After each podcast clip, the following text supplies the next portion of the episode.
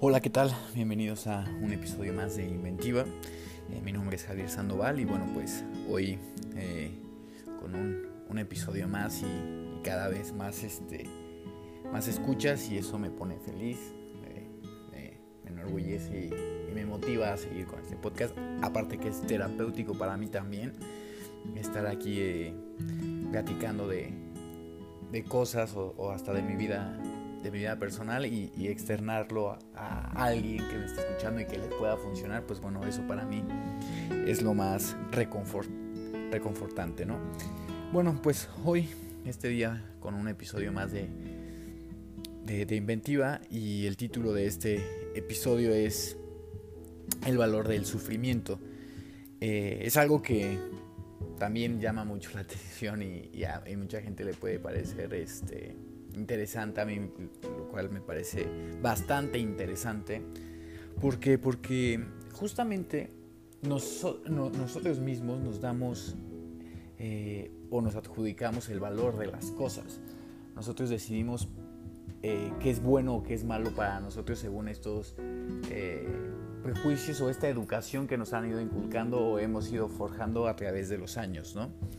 ¿Y por qué digo esto? Bueno, pues para empezar este episodio me, gustaría contarles una historia que, me pareció increíble cuando la leí y la escuché.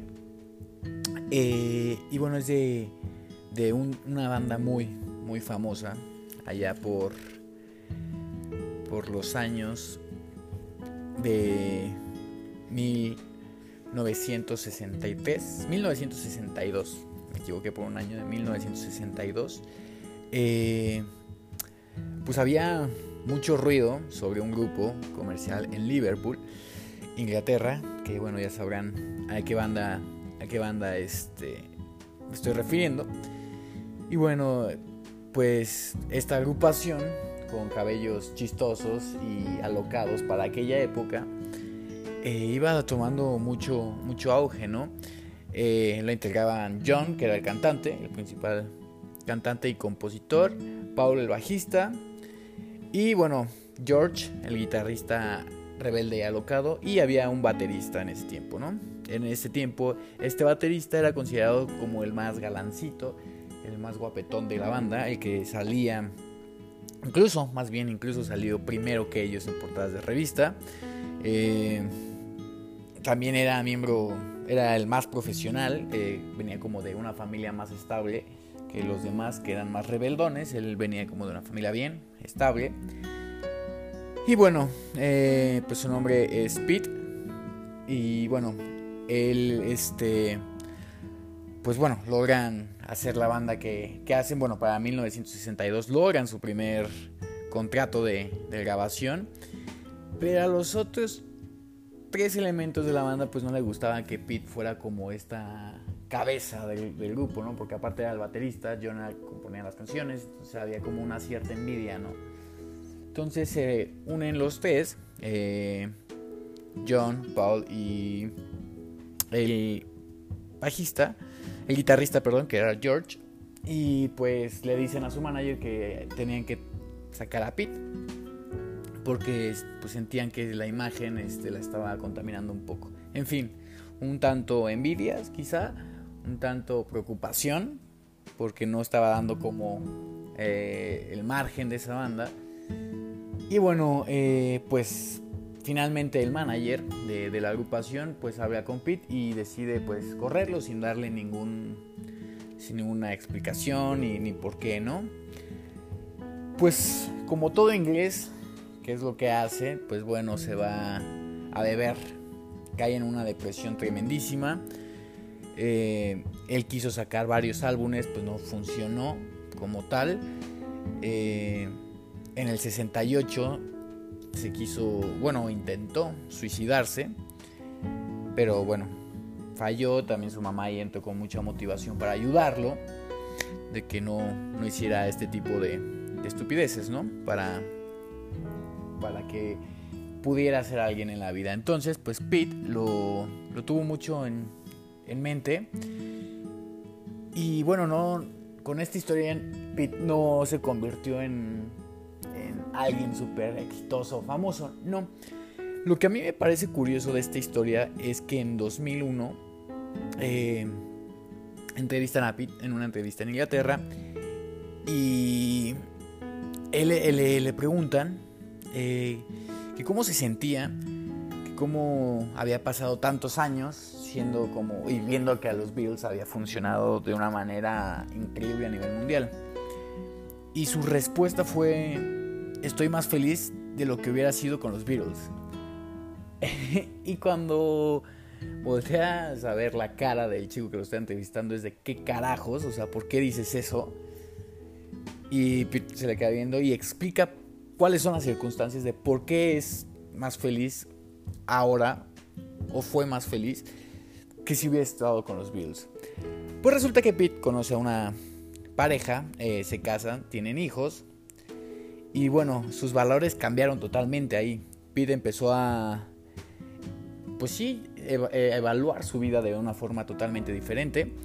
Eh, la, fama y la gloria para él ya no, ya no eran tan agradables como lo era cuando era un joven.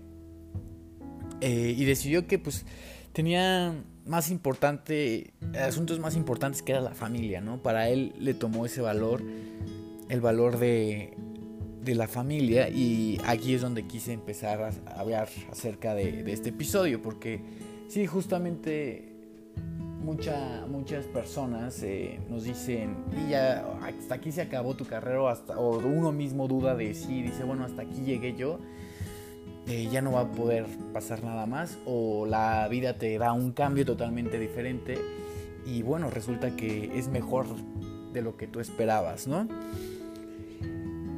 Aquí en el punto número 2 que quiero tocar con este episodio también existe algo que se llaman los valores mediocres. Estos valores que yo creo que tenemos que tener todo en, todos en mente, siempre digo en mi generación, no sé por qué, pero yo creo que todos, y justamente esta generación, las nuevas generaciones que vienen, es un, valor que, estos valores mediocres que tenemos que tener en cuenta que los tenemos y que podemos ir erradicándolos poco a poco de nuestro sistema y uno, bueno, es el, valor del placer, ¿no? Eh, este valor mediocre que sí, que, uno puede creer que es estupendo, pero es un valor terrible eh, como para que tu vida gire alrededor de él. Porque, pues pregúntale a un drogadicto eh, cómo le ha ido con las drogas, ¿no? Ese, esos minutos tan efímeros del placer, pues se convierten en algo que va a ir cargando toda su vida y va a ir cargando muchas cosas negativas por querer tener ese placer de inmediato, ¿no? O pregúntenle a un chavo infiel que, que anda con una iconote y que, ese, ese, placer se vuelve también efímero, eficaz y termina dejando o abandonando una familia o dejando a su esposa, a su novia, X persona, y es lo que más sufre, ¿no? Entonces este valor es mediocre eh, y que mucha gente no, o te hace pensar amigos de, no, sí, disfruta, eh, estás muy joven, sí, pero es un placer, es un placer falso, es un dios falso, el, o el alcohol mismo, el placer es del alcohol, el, cualquier tipo de placer es falso. No digo que esté mal, no está mal, pero el placer no es la causa de la felicidad. Más bien es como el, un efecto secundario que no debería de estar implementado en nosotros. ¿No? Eh, entonces, ese es uno de los primeros valores mediocres que quería mencionar. El segundo, pues bueno, es el, el éxito material. También este es un valor muy mediocre que creo que en la actualidad mucha gente lo, lo, quiere sacar a flote. Muchas personas miden su su valía personal basándose pues en lo económico, ¿no? En cuánto dinero ganan, en qué es lo que gastan, en qué coches manejan. Y pues realmente eh, está mal. Los estudios demuestran que toda la, toda la persona eh, que, que uno es capaz de satisfacer esas necesidades básicas, comida, techo y demás, eh, ahí es la correlación entre la felicidad y el éxito mundano que de repente medimos por el dinero, ¿no? Eh, uno puede ver la India como cómo este, se están muriendo de hambre y un hombre rico pues manda 10 mil dólares al año, pues no le afecta tanto, ¿no? Pero a uno, por ejemplo, eh, ganando esa, esa, esa lana, pues es, vaya, dices, órale, este, pues bienvenido, ¿no? Es un problema que, que ahí está, que tenemos que manejar eh, claramente. Es de sobrevalorar, está sobrevaloradísimo el éxito material y es peligroso, es muy muy peligroso porque polariza eh, otros valores. ¿Por qué digo esto? Pues la, la honestidad la, polariza un poco, la no violencia y la comprensión. De repente la gente que tiene lana es un poco prepotente o no valora más los esfuerzos de uno porque bueno, ya ellos ya tienen o tratan mal a las personas, ¿no? Y es, a esto es lo que me refiero con esta polarización de, lo material que debe de estar pues clara en nosotros de que es un, un valor un valor mediocre a los que llama mediocre, ¿no? Eh, y la tercera y también la que me gustó, que yo eso lo tenía muy marcado y he estado trabajando y siempre también, si voy a estar hablando de las personas, también hablo de mí mismo, eh, siempre tener la razón. Y esto yo creo que viene inculcado porque mi padre era así, también mi padre ya, trabajó en, en, esta, en esta onda y de hecho él fue el que me, me fue guiando. Y es de siempre tener la razón. Yo antes me desesperaba cuando me decía, no, es que es por acá. Y yo, no, es que a fuerza debe ser por acá. Y lo fui, lo fui trabajando justamente ya. Trato de ser, no serlo así. Eh, trato de, más bien, ya no ser así o, o, lo eliminé de mi sistema. Y lo eliminé porque leí acerca de esto y sí es impresionante. A mí me gusta muchísimo aprender y me gusta este, ver de diferentes tipos de cosas, escuchar a la gente me encanta, platicar con la gente me, me, me encanta.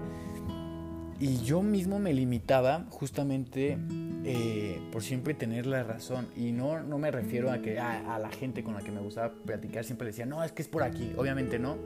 Pero cuando yo me ponía a pensar, como que veía otros lados de las cosas que como mis razones deberían de estar muy arraigadas a mí sin hacerle caso a lo que me habían dicho, ¿no?